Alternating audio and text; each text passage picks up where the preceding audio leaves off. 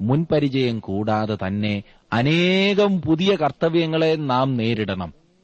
അതിനാണ് യേശു നമ്മെ വിളിക്കുന്നത്. അങ്ങനെ നാം നേരിടുവാൻ അഭിമുഖീകരിക്കുവാൻ തയ്യാറല്ല എങ്കിൽ അതിനൊരുങ്ങുന്നില്ല എങ്കിൽ പിന്മാറും എന്ന കാര്യത്തിൽ സംശയമില്ല. അനേകരും തീരുമാനമെടുത്തിട്ടുണ്ട്. പലരും കിടക്ക പോലും എടുത്തിട്ടുണ്ട്. പക്ഷെ നടക്കുന്നില്ല. അതുകൊണ്ടെന്താ? ക്രിസ്തീയ ജീവിതത്തിൽ വളരുന്നില്ല. പല സ്വഭാവങ്ങളും വിട്ടുകളയുന്നില്ല. പിന്മാറുന്നു. ജീവിതത്തിൽ നിരാശ മാത്രം ബാലൻസ്. ഓർക്കുക നമുക്ക് ലഭിച്ചിരിക്കുന്ന ശക്തി കിടക്കാനുള്ളതല്ല നടക്കാനുള്ളതാണ്. കിടക്കാനുള്ളതല്ല നടക്കാനുള്ളതാണ്.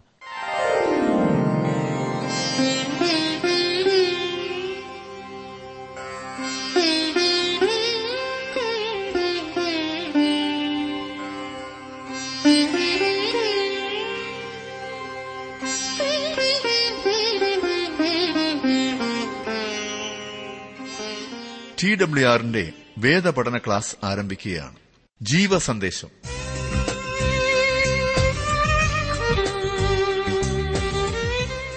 ജീവ സന്ദേശം വചന പഠന ക്ലാസ്സിലെ ഇന്നത്തെ പാഠഭാഗം വിശുദ്ധ യോഹന്നാൻ എഴുതിയ സുവിശേഷം അഞ്ചാം അധ്യായത്തിന്റെ ഏഴ് മുതൽ ഇരുപത്തിനാല് വരെയുള്ള വാക്യങ്ങൾ. പ്രാർത്ഥനയോടെ നമുക്ക് ശ്രമിക്കാം സഹോദരൻ ജോർജ് ഫിലിപ്പ് പഠനം ആരംഭിക്കുന്നു.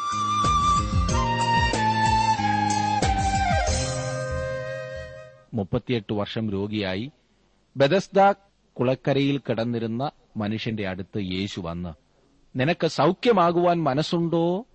എന്ന് ചോദിക്കുന്നതാണ് നാം കണ്ടത്.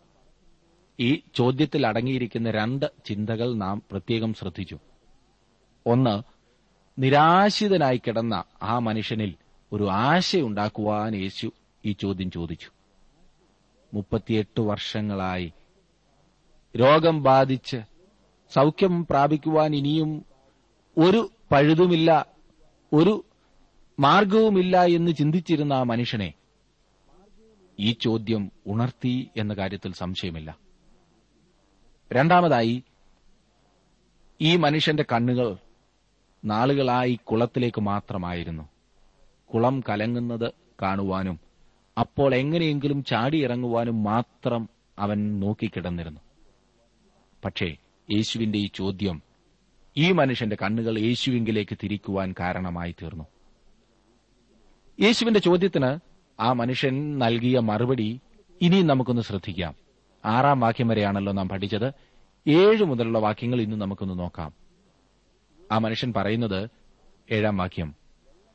രോഗി അവനോട് യജമാനനെ വെള്ളം കലങ്ങുമ്പോൾ എന്നെ കുളത്തിലാക്കുവാൻ എനിക്ക് ആരുമില്ല ഞാൻ തന്നെ ചെല്ലുമ്പോൾ മറ്റൊരുത്തൻ എനിക്ക് മുൻപായി ഇറങ്ങുന്നു എന്നുത്തരം പറഞ്ഞു. സൗഖ്യമാകാത്തത് ആഗ്രഹക്കുറവ് കൊണ്ടല്ല സൗകര്യക്കുറവ് കൊണ്ടാണെന്ന് രോഗി പറയുന്നു. പാവം എത്ര ദയനീയമായ കഥയാണ് അയാൾക്ക് പറയുവാനുള്ളത്.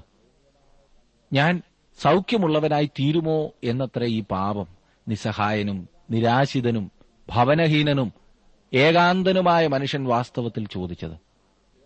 നിശ്ചയമായും എനിക്ക് സൗഖ്യമാകുവാൻ കഴിയും. എന്നാൽ എന്നെ കുളത്തിലിറക്കുവാൻ എനിക്ക് ആരുമില്ല യജമാനനെ. നീ എന്നെ കുളത്തിലിറക്കുമോ? ആ മനുഷ്യനെ കുളത്തിലിറക്കുവാനുള്ള യാതൊരു ഉദ്ദേശവും യേശുവിനില്ലായിരുന്നു. നേരെ മറിച്ച് ആ മനുഷ്യനെ കുളക്കരയിൽ നിന്നും മാറ്റുവാനുള്ള ഉദ്ദേശമായിരുന്നു യേശുവിനുണ്ടായിരുന്നത്. ആ മനുഷ്യൻ തന്റെ ദൃഷ്ടി യേശുവിൽ പതിപ്പിച്ച നിമിഷം എന്തോ ഒന്ന് സംഭവിച്ചു. എട്ടാം വാക്യം നോക്കിക്കേ. യേശു അവനോട് എഴുന്നേറ്റ് നിന്റെ കിടക്കയെടുത്ത് നടക്ക എന്ന് പറഞ്ഞു. എഴുന്നേൽക്ക. കിടക്കയെടുക്ക നടക്ക. ഇതാണ് യേശു പറഞ്ഞത്. കുളക്കരയിൽ അവനുണ്ടായിരുന്ന സ്ഥാനം അവൻ ഉപേക്ഷിക്കണം. അവൻ അവന്റെ കിടക്കയെടുക്കണമായിരുന്നു കാലതാമസത്തിന് അവസരമുണ്ടായിരുന്നില്ല. വീണ്ടും വരേണ്ട ആവശ്യവും ഉണ്ടാകയില്ല. സൗഖ്യം ലഭിക്കാനുള്ള മൂന്ന് പടികൾ ഈ വാക്യത്തിൽ നാം കാണുന്നു. എഴുന്നേൽക്കുക കിടക്കയെടുക്കുക നടക്കുക. സൗഖ്യം പൂർണവും തൽക്ഷണം ലഭിക്കുന്നതുമായിരുന്നു. എഴുന്നേൽക്കുക എന്ന ആജ്ഞയിൽ എഴുന്നേൽക്കാനുള്ള ശക്തിയും അന്തർഭവിച്ചിരുന്നു എന്നത് വ്യക്തമാണ്. ദൈവകൽപ്പന അനുസരിക്കുവാൻ മനസ്സുവെക്കുന്ന ഏതൊരുവനും അതിനുള്ള ശക്തിയും ലഭിക്കുന്നു സുഹൃത്തെ. ദൈവകൽപ്പന അനുസരിക്കുവാൻ ദൈവം നമ്മോട് ആജ്ഞാപിക്കുന്ന കാര്യങ്ങൾ അനുസരിക്കുവാൻ മനസ്സുണ്ടോ? മനസ്സുണ്ട് എന്ന് ഏതെങ്കിലും അവസരത്തിൽ പറയുമ്പോൾ തന്നെ അത് ലംഘിക്കും എന്ന് ചിന്തിച്ചുകൊണ്ടല്ലേ താങ്കൾ മനസ്സ് വയ്ക്കുന്നത്? ചിന്തിക്കൂ. ആത്മാർത്ഥമായി അനുസരിക്കുവാൻ താങ്കൾ തയ്യാറാണോ. കർത്താവ് ഈ മനുഷ്യനോട് പറഞ്ഞ വാക്കുകളിൽ ക്രിസ്തീയ ജീവിതത്തിന് ആവശ്യമായ മൂന്ന് പ്രധാന കാര്യങ്ങൾ അടങ്ങിയിരിക്കുന്നു എന്നൊരു വേദപണ്ഡിതൻ വ്യക്തമാക്കുന്നു. ഒന്ന് ക്രിസ്തുവിന്റെ വാക്കുകൾ ഉടനടി അനുസരിക്കണം. സംശയിക്കരുത്. ചോദ്യം ചെയ്യരുത്. താമസിക്കരുത്. ഉടനടി അനുസരിക്കണം. ഏലിശയുടെ അനുഭവം ഓർക്കുന്നോ? ഏലിയാവ് ഏലിശയെ ദൈവത്തിന്റെ അരുളപ്പാട് അറിയിക്കും വണ്ണം ഏലിയാവിന്റെ പുതപ്പ് ഏലിശയുടെ മേൽ ഇട്ടപ്പോൾ താൻ ചെയ്തുകൊണ്ടിരുന്ന ജോലി വിട്ടിട്ട് ഏലിശ ഏലിയാവിന്റെ പിൻപേ ഓടുന്നു. രണ്ടാമതായി ഈ മനുഷ്യനോട് യേശു പറയുന്നത് കിടക്കയെടുത്ത് നടക്ക. കിടക്കയെടുക്കുക. ഇത് പറയുമ്പോൾ പരാജയത്തിന്റെ ഭീതിയില്ലാതെ മുൻപോട്ട് പോകണം. പിന്മാറാനുള്ള വഴി ഒരുക്കിക്കൊണ്ട് മുൻപോട്ട് പോകുവാൻ ശ്രമിക്കരുത് എന്ന് ചുരുക്കം. കിടക്ക അവിടെ ഇട്ടേച്ചു പോയാൽ തിരികെ വന്ന് കിടക്കുവാൻ പരീക്ഷിക്കപ്പെടാം. ഇല്ലേ? പലരും സാധിക്കുമോ? സാധിക്കുമോ? സാധിക്കുമോ എന്ന് സംശയിച്ചുകൊണ്ടാണ് തങ്ങളുടെ ക്രിസ്തീയ ജീവിതം ആരംഭിക്കുന്നത്. ഏലിശയുടെ അനുഭവം തന്നെ നോക്കിക്കേ. ഏലിശ താൻ തിരികെ വന്ന് വീണ്ടും ജോലിയിൽ പ്രവേശിക്കാതിരിക്കുവാനായിരിക്കും തന്റെ കൈവശമുണ്ടായിരുന്ന കാളകളെ കൊന്ന് അവയുടെ കോപ്പുകൊണ്ട് തന്നെ അവയുടെ മാംസം പാകം ചെയ്ത് വിരുന്ന് കഴിച്ചത്. ഇതാ ഈ മനുഷ്യനോട് യേശു പറയുന്നത് നിന്റെ കിടക്കയെടുക്കുവാനാണ് ക്രിസ്തീയ ജീവിതത്തിൽ വളരുവാൻ സഹായകരമല്ലാത്ത എല്ലാ സംഗതികളും നാം ഉപേക്ഷിക്കേണ്ടിയിരിക്കുന്നു. ഈ മനുഷ്യൻ ധൈര്യപൂർവം അത് ചെയ്യുന്നതായി നാം കാണുന്നു. പിന്മാറാനുള്ള ആ വഴി നാം ഇട്ടേക്കരുത്. മൂന്നാമതായി യേശു അവനോട് പറഞ്ഞത് നടക്കുക. ഒന്ന് എഴുന്നേൽക്കുക. രണ്ട് കിടക്കയെടുക്കുക. മൂന്ന് നടക്കുക. ക്രിസ്തു തരുന്ന ശക്തി നിരന്തരം ഉപയോഗിക്കണം. ഓർക്കണം മുപ്പത്തിയെട്ട് വർഷം കിടന്ന മനുഷ്യനോടാണ് നടക്കുവാൻ ആജ്ഞാപിക്കുന്നത്. മുൻപരിചയം കൂടാതെ തന്നെ അനേകം പുതിയ കർത്തവ്യങ്ങളെ നാം നേരിടണം. അതിനാണ് യേശു നമ്മെ വിളിക്കുന്നത്. അങ്ങനെ നാം നേരിടുവാൻ അഭിമുഖീകരിക്കുവാൻ തയ്യാറല്ല എങ്കിൽ അതിനൊരുങ്ങുന്നില്ല എങ്കിൽ പിന്മാറും എന്ന കാര്യത്തിൽ സംശയമില്ല. അനേകരും തീരുമാനമെടുത്തിട്ടുണ്ട്. പലരും കിടക്ക പോലും എടുത്തിട്ടുണ്ട് പക്ഷെ നടക്കുന്നില്ല. അതുകൊണ്ടെന്താ? ക്രിസ്തീയ ജീവിതത്തിൽ വളരുന്നില്ല. പല സ്വഭാവങ്ങളും വിട്ടുകളയുന്നില്ല. പിന്മാറുന്നു. ജീവിതത്തിൽ നിരാശ മാത്രം ബാലൻസ്. ഓർക്കുക നമുക്ക് ലഭിച്ചിരിക്കുന്ന ശക്തി കിടക്കാനുള്ളതല്ല നടക്കാനുള്ളതാണ്. കിടക്കാനുള്ളതല്ല നടക്കാനുള്ളതാണ്. ഒൻപത് മുതൽ പതിമൂന്ന് വരെയുള്ള വാക്യങ്ങൾ കൂടി നമുക്കൊന്ന് നോക്കാം. ഒൻപത് മുതൽ പതിമൂന്ന് വരെയുള്ള വാക്യങ്ങൾ. ഉടനെ ആ മനുഷ്യൻ സൌഖ്യമായി കിടക്കയെടുത്ത് നടന്നു. എന്നാൽ അന്ന് ശബത്തായിരുന്നു. ആകയാൽ യഹൂദന്മാർ സൌഖ്യം പ്രാപിച്ചവനോട് ഇന്ന് ശബത്താകുന്നു കിടക്കയെടുക്കുന്നത് വിഹിതമല്ല എന്ന് പറഞ്ഞു. അവൻ അവരോട് എന്നെ സൌഖ്യമാക്കിയവൻ കിടക്കയെടുത്ത് നടക്ക എന്ന് എന്നോട് പറഞ്ഞു എന്ന് ഉത്തരം പറഞ്ഞു. അവർ അവനോട് കിടക്കയെടുത്ത് നടക്ക എന്ന് നിന്നോട് പറഞ്ഞ മനുഷ്യൻ ആരെന്ന് ചോദിച്ചു. എന്നാൽ അവിടെ പുരുഷാരം ഉണ്ടായിരിക്കയാൽ യേശു മാറിക്കളഞ്ഞതുകൊണ്ട് അവൻ ആരെന്ന് സൗഖ്യം പ്രാപിച്ചവൻ അറിഞ്ഞില്ല. ശബത്ത് ദിവസം കിടക്കയെടുത്തുകൊണ്ട് നടക്കുന്നതിന് ശത്രുക്കൾ ആ മനുഷ്യനെ കുറ്റപ്പെടുത്തുന്നതാണ് അടുത്തതായി നടന്ന സംഭവം. അവന് സൗഖ്യം ലഭിച്ചു എന്നതിന്റെ തെളിവായിരുന്നു ഈ കിടക്കയെടുത്ത് നടക്കുന്നതല്ലേ? മതനേതാക്കന്മാരുടെ ചിന്താഗതി ഒന്ന് മനസ്സിലാക്കൂ. ശബത്ത് നാളിൽ കിടക്കയും ചുമന്നുകൊണ്ട് ഈ മനുഷ്യൻ നടന്നതിൽ അവർക്ക് എത്രമാത്രം വിഷമമുണ്ടായി എന്ന് കാണുക. യഹൂദന്മാർക്ക് പരിച്ഛേദനയെക്കാളും പ്രധാനമായിരുന്നു ശബത്താചരണം. ശബത്തിൽ കിടക്കയെടുക്കുന്നത് ചുമട് ചുമക്കുന്നതിന് തുല്യമാണെന്നായിരുന്നു യഹൂദന്മാരുടെ വ്യാഖ്യാനം. ഓർക്കണം ശബത്തിനെ പറ്റിയുള്ള ന്യായപ്രമാണ കൽപ്പനയെ റബ്ബിമാർ വ്യാഖ്യാനിച്ച് അതിനില്ലാത്ത അർത്ഥം കൽപ്പിച്ചിരുന്നു. വേലയെ മുപ്പത്തിയൊൻപത് ഇനമായും അവയെ ഓരോന്നിനെയും ഈ മുപ്പത്തൊൻപതിനെയും വീണ്ടും മുപ്പത്തിയൊൻപത് ഇനമായും ഇങ്ങനെ ആകെ ആയിരത്തി അഞ്ഞൂറ്റി ഇരുപത്തിയൊന്ന് ഇനമായി അവർ തിരിച്ചിരുന്നു. ശേ എന്ത് കഷ്ടമാണല്ലേ? യഹൂദന്മാർ ഈ മനുഷ്യനെ ചോദ്യം ചെയ്യുന്നത് ശ്രദ്ധിച്ചോ? അവൻ സൗഖ്യം പ്രാപിച്ചത് അവർക്കൊരു വിഷയമേ അല്ലായിരുന്നു. ശബത്ത് ലംഘിച്ചതായിരുന്നു അവർക്ക് വിഷയം. അവൻ സൗഖ്യം പ്രാപിച്ചതിൽ സന്തോഷമോ സൗഖ്യമാക്കിയ ആളിനെപ്പറ്റി അഭിനന്ദനമോ അവർക്കില്ല. ഒരു ആചാരത്തിന്റെ ലംഘനത്തിൽ അവർ ക്ഷോഭിച്ചു വശായി.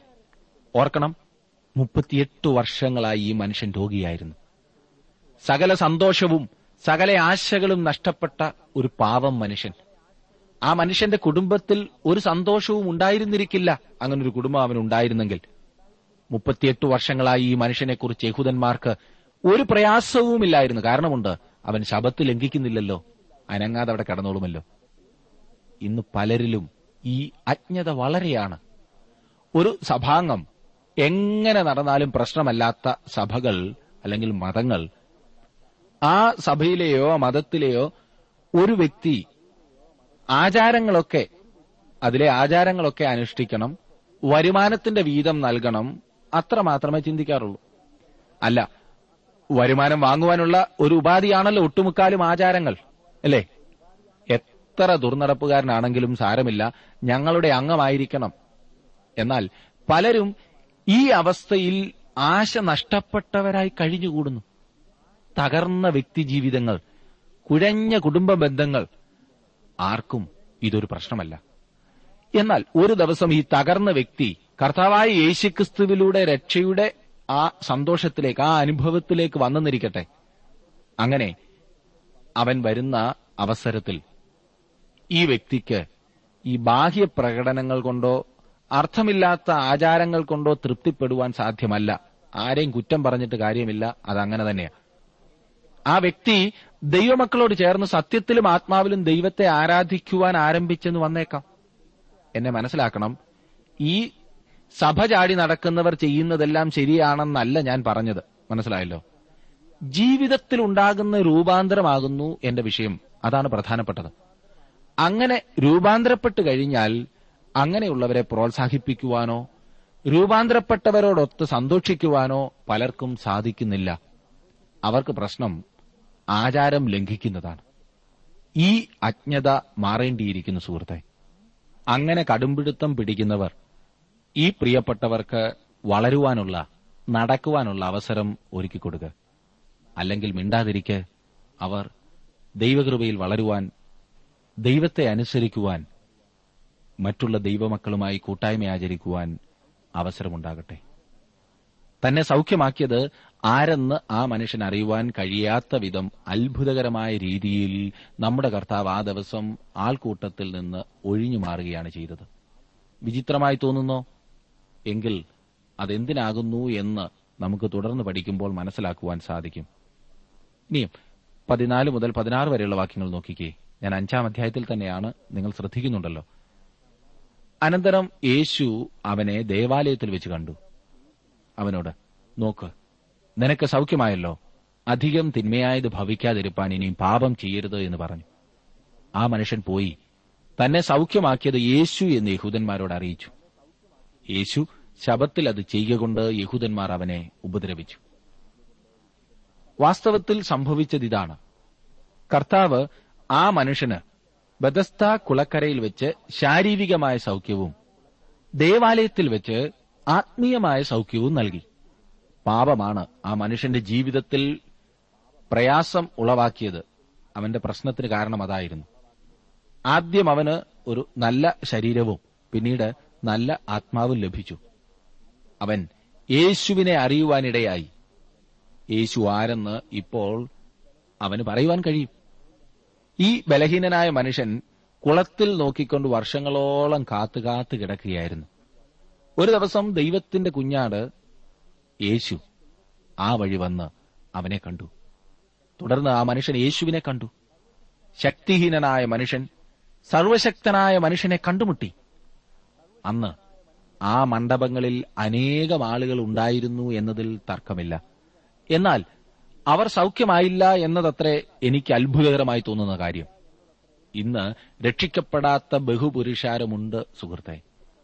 അവരെ രക്ഷിക്കുവാൻ യേശുവിന് ആഗ്രഹമില്ലേ തീർച്ചയായും ഉണ്ട് എന്നാൽ അവർ യേശുവിങ്കിലേക്ക് നോക്കുന്നില്ല. അവർ കാത്തിരിക്കുകയാണ്. എന്തെങ്കിലും സംഭവിക്കട്ടെ എന്ന് കരുതി കാത്തിരിക്കുന്നവരാണവർ. ഈ സംഭവമാണ് യേശുവിനെ വെറുക്കുവാൻ കാരണമാക്കി തീർത്തത്. യഹൂദന്മാരുടെ ഇടയിലെ മതഭരണാധികാരികളെക്കുറിച്ചാണ് യഹൂദന്മാർ എന്ന് ഇവിടെ യോഹന്നാൻ രേഖപ്പെടുത്തിയിരിക്കുന്നത്. ഈ കാരണത്താലാണ് അവർ യേശുവിനെ ഉപദ്രവിക്കുന്നതിനും കൊല്ലുന്നതിനും തക്കം അന്വേഷിച്ചത്. പതിനേഴാം വാക്യത്തിൽ നാം കാണുന്നത് യേശു അവരോട് എന്റെ പിതാവ് ഇന്നുവരെയും പ്രവർത്തിക്കുന്നു ഞാനും പ്രവർത്തിക്കുന്നു എന്നുത്തരം പറഞ്ഞു. ആ മനുഷ്യൻ പാപക്കുഴിയിൽ വീണുപോയപ്പോൾ യേശുക്രിസ്തുവിനും പിതാവിനും ശബത്ത് ദിവസം വിശ്രമിക്കുവാൻ കഴിഞ്ഞില്ല. ഭൗതിക പ്രപഞ്ചത്തിന്റെ സൃഷ്ടിപ്പിന് ശേഷം ദൈവം വിശ്രമിച്ചെങ്കിലും മനുഷ്യന്റെ സൃഷ്ടിപ്പിന് ശേഷം അവൻ വിശ്രമിച്ചില്ല എന്ന് കാണുന്നു. കാരണം മനുഷ്യൻ ഒരു കാളയെപ്പോലെ കുഴഞ്ഞ ചേറ്റിൽ വീണിരിക്കുകയാണ്. രക്ഷപ്പെടുവാൻ സ്വയം രക്ഷപ്പെടുവാൻ സാധിക്കാതെ അവൻ ഭാരപ്പെടുകയാണ്. അതുകൊണ്ട് സ്നേഹവാനായ ദൈവത്തിന് പിതാവിന് വിശ്രമിക്കുവാൻ കഴിയുന്നില്ല. മനുഷ്യന്റെ യഥാർത്ഥ വിശ്രമം ശാരീരിക അധ്വാനത്തിൽ നിന്നും വിരമിക്കുന്നതല്ല. പ്രത്യുത ദിവ്യവും സ്വർഗീയവുമായ കാര്യങ്ങളോടുള്ള ബന്ധത്തിലുള്ളതാണ്. നിഷേധാർത്ഥത്തിലുള്ളതും പാരമ്പര്യമനുസരിച്ചുള്ളതുമായ ഒരു ശബദ്ധാചരണത്തെ സ്ഥാപിതാർത്ഥത്തിലുള്ളതും ആത്മികാനുഭവത്തെ മുൻനിർത്തിയുള്ളതുമായ യഥാർത്ഥ ശബദ്ധാചരണവുമായി കർത്താവ് താരതമ്യം ചെയ്യുകയാണ്. ആദ്യത്തേത് രണ്ടാമത്തേതിനുള്ള ഒരു ഒരുക്കം മാത്രമാണ്. ഞാനും പ്രവർത്തിക്കുന്നു എന്നതിനാൽ യേശു അർത്ഥമാക്കുന്നത് പിതാവിന്റെ പ്രവർത്തികളെ അനുകരിക്കുകയല്ല അവയ്ക്ക് തുല്യമായി സമാന്തരമായി പ്രവർത്തിക്കുകയാണ് താൻ ചെയ്യുന്നത് എന്നത്രേ. ശബത്ത് നിയമിച്ച ദൈവത്തിന് പ്രവർത്തിക്കുവാൻ തടസ്സമല്ല ശബത്ത്. പിതാവിന്റെ അതേ സ്ഥാനവും പദവിയുമാണ് യേശു അവകാശപ്പെടുന്നത്. ദൈവം ശബത്ത് ലംഘിക്കുന്നില്ല. എങ്കിൽ താനും ലംഘിക്കുന്നില്ല എന്ന സാരമാകുന്നു ഇവിടെ കാണുവാൻ കഴിയുന്നത്. യേശുവിന്റെ വാക്കുകളാൽ യഹൂദന്മാർക്ക് മനസ്സിലായത് നിസ്തുലവും വ്യക്തിപരവുമായ പുത്രത്വമാണ്. അതിനാൽ സാരാംശത്തിൽ യേശുവിന് ദൈവത്തോട് ഐക്യമുണ്ടെന്ന് അവർ മനസ്സിലാക്കി. എന്റെ പിതാവ് എന്ന് യേശു പറഞ്ഞത് വ്യത്യസ്തമായ അർത്ഥം ഉൾക്കൊള്ളുന്നതും ദൈവദൂഷണപരവുമാണെന്ന് യഹൂദന്മാർ മനസ്സിലാക്കി. യേശു ഏതായാലും ഭോഷ്ക്ക് പറയുകയില്ലല്ലോ. ഇനിയും പതിനെട്ടാം വാക്യം നമുക്ക് നോക്കാം. അവിടെ പറയുന്നത് അങ്ങനെ അവൻ ശബത്തിനെ ലംഘിച്ചതുകൊണ്ട് മാത്രമല്ല ദൈവം സ്വന്തം പിതാവ് എന്ന് പറഞ്ഞ് തന്നെത്താൻ ദൈവത്തോട് സമമാക്കിയതുകൊണ്ടും യഹൂദന്മാർ അവനെ കൊല്ലുവാൻ അധികമായി ശ്രമിച്ചു പോന്നു. ക്രൂശിന്റെ ചുവട്ടിൽ തങ്ങളുടെ കൈ മടക്കുന്നതുവരെയും അവർ വെറുതെ ഇരുന്നില്ല എന്നതത്രേ നമുക്ക് കാണുവാൻ കഴിയുന്നത്. ഏതെങ്കിലും കാരണം പറഞ്ഞ് അവനെ ഉപദ്രവിക്കുവാൻ അവർ പരമാവധി ശ്രമിച്ചു. ഇനിയും യേശുവിന്റെ അവകാശവാദങ്ങളാകുന്നു നാം കാണുവാൻ പോകുന്നത്. തന്നെക്കുറിച്ച് നമ്മുടെ കർത്താവ് തുടർന്ന് മൂന്ന് മഹത്വകരമായ അവകാശവാദങ്ങൾ ഉന്നയിക്കുവാൻ പോകുന്നു. ഈ അവകാശങ്ങൾ മൂന്നും ഒരുമിച്ച് ഇവിടെ നമുക്ക് ചിന്തിക്കാം. ഒന്നാമത്തെ അവകാശമാകുന്നു പത്തൊൻപതാം വാക്യം. ആകയാൽ യേശു അവരോട് ഉത്തരം പറഞ്ഞത് ആമേൻ ഞാൻ നിങ്ങളോട് പറയുന്നു. പിതാവ് ചെയ്തു കാണുന്നതല്ലാതെ പുത്രന് സ്വതേ ഒന്നും ചെയ്യുവാൻ കഴിയുകയില്ല. അവൻ ചെയ്യുന്നതെല്ലാം പുത്രനും ഔവണ്ണം തന്നെ ചെയ്യുന്നു. താൻ ദൈവമാണെന്നും ദൈവം ചെയ്യുന്നത് തനിക്ക് ചെയ്യുവാൻ കഴിയും എന്നും അത്ര കർത്താവായ യേശു പറയുന്നത്. പിതാവും പുത്രനും തമ്മിൽ പരിപൂർണ സമ്പർക്കവും യോജിപ്പുമുണ്ട്. ആയതിനാൽ യേശുവിനെതിരെ അവർ ഉന്നയിച്ച ആരോപണം അടിസ്ഥാനരഹിതമായിരുന്നു. പുത്രൻ പിതാവിന് വിരുദ്ധമായിട്ടോ പിതാവ് പുത്രന് വിരുദ്ധമായിട്ടോ പ്രവർത്തിക്കയില്ല. അതുകൊണ്ട് ദൈവം ചെയ്യുന്നതാണ് യേശു ചെയ്യുന്നത്. യേശുവിന് പാപങ്ങൾ ക്ഷമിക്കുവാൻ കഴിയും. പിതാവും പുത്രനും തമ്മിൽ വ്യക്തിപരമായ അടുത്ത ബന്ധമുണ്ട് എന്ന് തുടർന്ന് യേശു പറയുന്നു.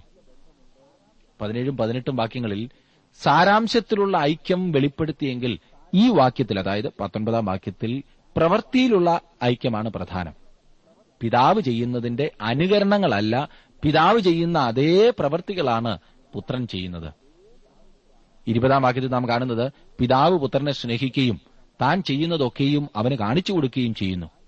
നിങ്ങൾ ആശ്ചര്യപ്പെടുമാറ്. ഇവയിൽ വലിയ പ്രവൃത്തികളും അവന് കാണിച്ചു കൊടുക്കും. ഇനിയും രണ്ടാമത്തെ അവകാശവാദം ഇതാണ്. ഇരുപത്തിയൊന്നാം വാക്യം. പിതാവ് മരിച്ചവരെ ഉണർത്തി ജീവിപ്പിക്കുന്നത് പോലെ പുത്രനും താൻ ഇച്ഛിക്കുന്നവരെ ജീവിപ്പിക്കുന്നു. തനിക്കിഷ്ടമുള്ളവരെ യേശു ജീവിപ്പിക്കുകയും ജീവൻ കൊടുക്കുകയും ചെയ്യുന്നു. പിതാവ് മരിച്ചവരെ ജീവിപ്പിക്കുന്നു എങ്കിൽ പുത്രനും മരിച്ചവരെ ജീവിപ്പിക്കുന്നു. മരിച്ചവരെ ഉയർപ്പിക്കുവാനുള്ള വരം അപ്പസ്തോലിക വരമായിരുന്നു.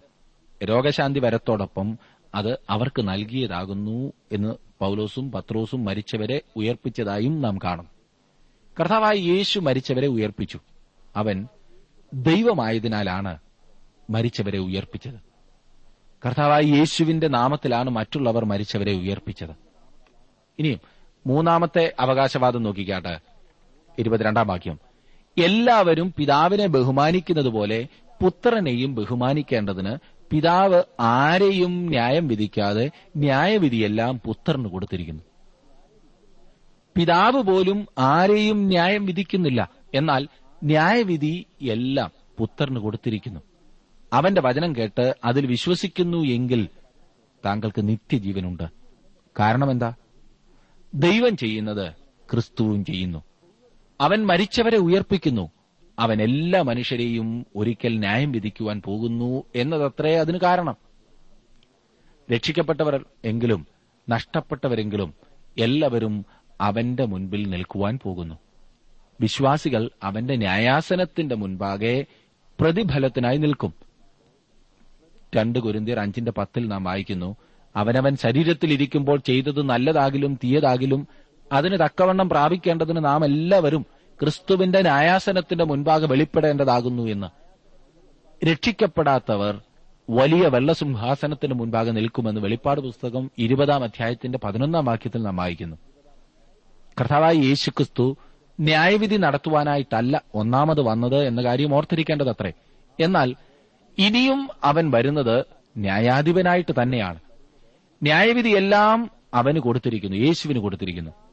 യേശു തന്നെ തന്നെ പിതാവായ ദൈവത്തോട് സമനാക്കുകയാണ് ചെയ്തത് എന്ന് തീർച്ചയാണ്. ഇനിയും ഇരുപത്തിമൂന്നാം വാക്യം നാം വായിക്കുന്നത് പുത്രനെ ബഹുമാനിക്കാത്തവൻ അവനെ അയച്ച പിതാവിനെയും ബഹുമാനിക്കുന്നില്ല എന്നത്രേ. ഇവിടെ ബഹുമാനിക്കുക എന്ന് പറയുന്നത് ആരാധനയുടെ അടിസ്ഥാനത്തിലുള്ള ബഹുമാനമാണ്. ഈ ജനം അധരം കൊണ്ടെന്നെ ബഹുമാനിക്കുന്നു എന്ന് പ്രവാചകനിലൂടെ ദൈവം പറഞ്ഞപ്പോഴും ആരാധനയാണ് അവിടെ അർത്ഥമാക്കിയതെന്ന് കഴിഞ്ഞ അധ്യായത്തിൽ നാം ചിന്തിച്ചതായിരുന്നല്ലോ. പതിനേഴും പതിനെട്ടും വാക്യങ്ങളിൽ നാം കണ്ടത് പിതാവും പുത്രനും സാരാംശത്തിൽ സമത്വമുള്ളവരാകുന്നു എന്നത്രേ. പത്തൊൻപതാം വാക്യത്തിൽ വന്നപ്പോൾ അവർ പ്രവൃത്തിയിൽ സമത്വമുള്ളവരാകുന്നു എന്ന് കണ്ടു. എന്നാൽ ഇവിടെ ആരാധനയിൽ അവർ സമത്വമുള്ളവരാകുന്നു എന്ന് നാം കാണുന്നു. ക്രിസ്തു ദൈവമാണെന്നുള്ളതിന്റെ ശക്തമായ ഒരു തെളിവത്ര ഇത്. പിതാവായ ദൈവത്തെ ബഹുമാനിക്കുകയും പുത്രനെ ബഹുമാനിക്കാതിരിക്കുകയും ചെയ്യുവാൻ സാധ്യമല്ല. തുല്യ ബഹുമാനം പിതാവ് തന്നെ നിയമിച്ചിരിക്കുകയാണ് എന്ന് യേശു കർത്താവ് വ്യക്തമാക്കുന്നു. ഇനിയും ഈ മൂന്ന് അവകാശവാദങ്ങളുടെ അടിസ്ഥാനത്തിലാണ് യേശു തുടർന്ന് ഇരുപത്തിനാലാം വാക്യത്തിൽ മഹത്വകരമായി പ്രസ്താവന ചെയ്തിരിക്കുന്നത്. ഇരുപത്തിനാലാം വാക്യത്തിൽ നാം വായിക്കുന്നത് ആമേൻ ആമേൻ ഞാൻ നിങ്ങളോട് പറയുന്നു. എന്റെ വചനം കേട്ട് എന്നെ അയച്ചവനെ വിശ്വസിക്കുന്നവന് നിത്യജീവനുണ്ട്. അവൻ ന്യായവിധിയിലാകാതെ മരണത്തിൽ നിന്ന് ജീവങ്കലേക്ക് കടന്നിരിക്കുന്നു. മനോഹരമായിരിക്കുന്നില്ലേ? നിത്യജീവനുണ്ട് എന്ന് പറഞ്ഞിരിക്കുന്നത് ശ്രദ്ധിക്കുക. ഇപ്പോൾ തന്നെ വർത്തമാനകാലമാണ് ഇവിടെ ഉപയോഗിച്ചിരിക്കുന്നത്. വിശ്വാസി ന്യായവിധിയിൽ ആകുന്നില്ല. അവൻ മരണത്തിൽ നിന്ന് ജീവങ്കലേക്ക് കടന്നിരിക്കുന്നു. ഇത് മഹത്തായ ഒരു വാഗ്ദത്വം തന്നെയാണ്. എന്നാൽ ആരാണിത് പറയുന്നത്? നല്ല വാഗ്ദത്വമാണ് പറയുന്ന ആൾ ആരാകുന്നു എന്ന് നാം അറിയണ്ടേ? അതത്രേ ഇവിടെ ചിന്തിക്കേണ്ട പ്രധാന വസ്തുത. ആർക്കെങ്കിലും അങ്ങനെ അങ്ങ് അവകാശപ്പെടുവാൻ ഒക്കുമോ? എന്റെ വചനം കേട്ട് എന്നെ അയച്ചവനെ വിശ്വസിക്കുന്നവന് നിത്യജീവനുണ്ട്. അവൻ ന്യായവിധിയിലാകാതെ മരണത്തിൽ നിന്ന് ജീവങ്കലേക്ക് കടന്നിരിക്കുന്നു എന്ന് ആരാണ് ഈ വാക്കുകൾ പറഞ്ഞത്? തന്നെക്കുറിച്ച് മൂന്ന് പ്രസ്താവനകൾ ക്രിസ്തു ഈ വാക്യത്തിന് ആധാരമായി നമുക്ക് നൽകിയിട്ടുണ്ട്. ഒന്ന് പത്തൊൻപതാം വാക്യത്തിൽ അവൻ ദൈവമാകുന്നു എന്ന്. രണ്ട് അവൻ മരിച്ചവരെ ഉയർപ്പിക്കുന്നു എന്ന് ഇരുപത്തിയൊന്നാം വാക്യത്തിൽ നാം കണ്ടു. മൂന്നാമതായി അവൻ ന്യായം വിധിക്കുവാൻ പോകുന്നു എന്ന് ഇരുപത്തിരണ്ടാം വാക്യത്തിൽ നാം കണ്ടു. അതെ ദൈവം തന്റെ മക്കൾക്ക് നൽകുന്ന ഒരു ഉറപ്പാണ് ഇരുപത്തിനാലാം വാക്യത്തിൽ നമുക്കുള്ളത്. യേശുവിൽ വിശ്വസിക്കുന്നവന് നിത്യജീവനുണ്ട്. ഭാവിയിൽ അങ്ങനെ ലഭിക്കുമെന്നോ ലഭിക്കുവാൻ ഇടയുണ്ട് എന്നോ അല്ല. വിശ്വസിക്കുന്ന നിമിഷത്തിൽ തന്നെ ലഭിച്ചു കഴിഞ്ഞു സുഹൃത്തെ. നിത്യജീവൻ മരണാനന്തരം പ്രാപിക്കുകയല്ല അല്പാൽപം പ്രാപിക്കുകയുമല്ല. വിശ്വസിക്കുന്ന അതേ നിമിഷത്തിൽ നിത്യജീവൻ പ്രാപിക്കുന്നു. അതെ ദൈവവുമായുള്ള നമ്മുടെ നിരന്തര സമ്പർക്കമാണല്ലോ ജീവൻ. പ്രിയ സഹോദര സഹോദരി ഈ വലിയ ഭാഗ്യത്തിന് താങ്കൾ അർഹനായിട്ടുണ്ടോ? അർഹയായിട്ടുണ്ടോ? ഒന്ന് സ്വയം ചിന്തിക്കൂ. വലിയ അത്ഭുതം താങ്കളുടെ ജീവിതത്തിൽ നടക്കേണ്ടതിനായി ജീവിതത്തെ യേശുവിന്റെ കരങ്ങളിലേക്ക് സമർപ്പിക്കൂ. അതിനായി ദൈവം താങ്കളെ സഹായിക്കട്ടെ.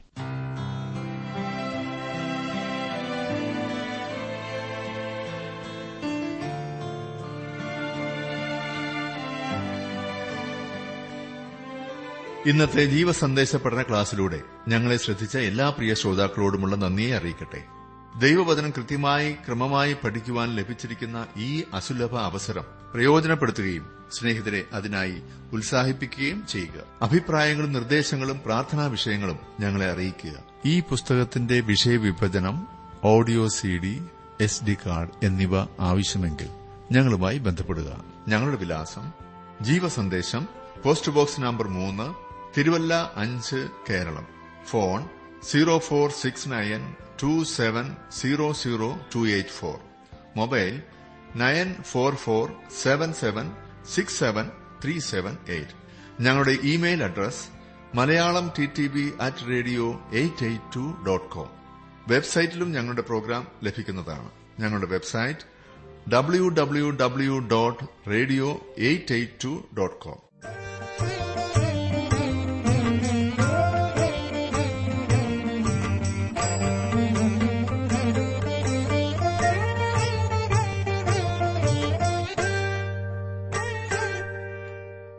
que di suele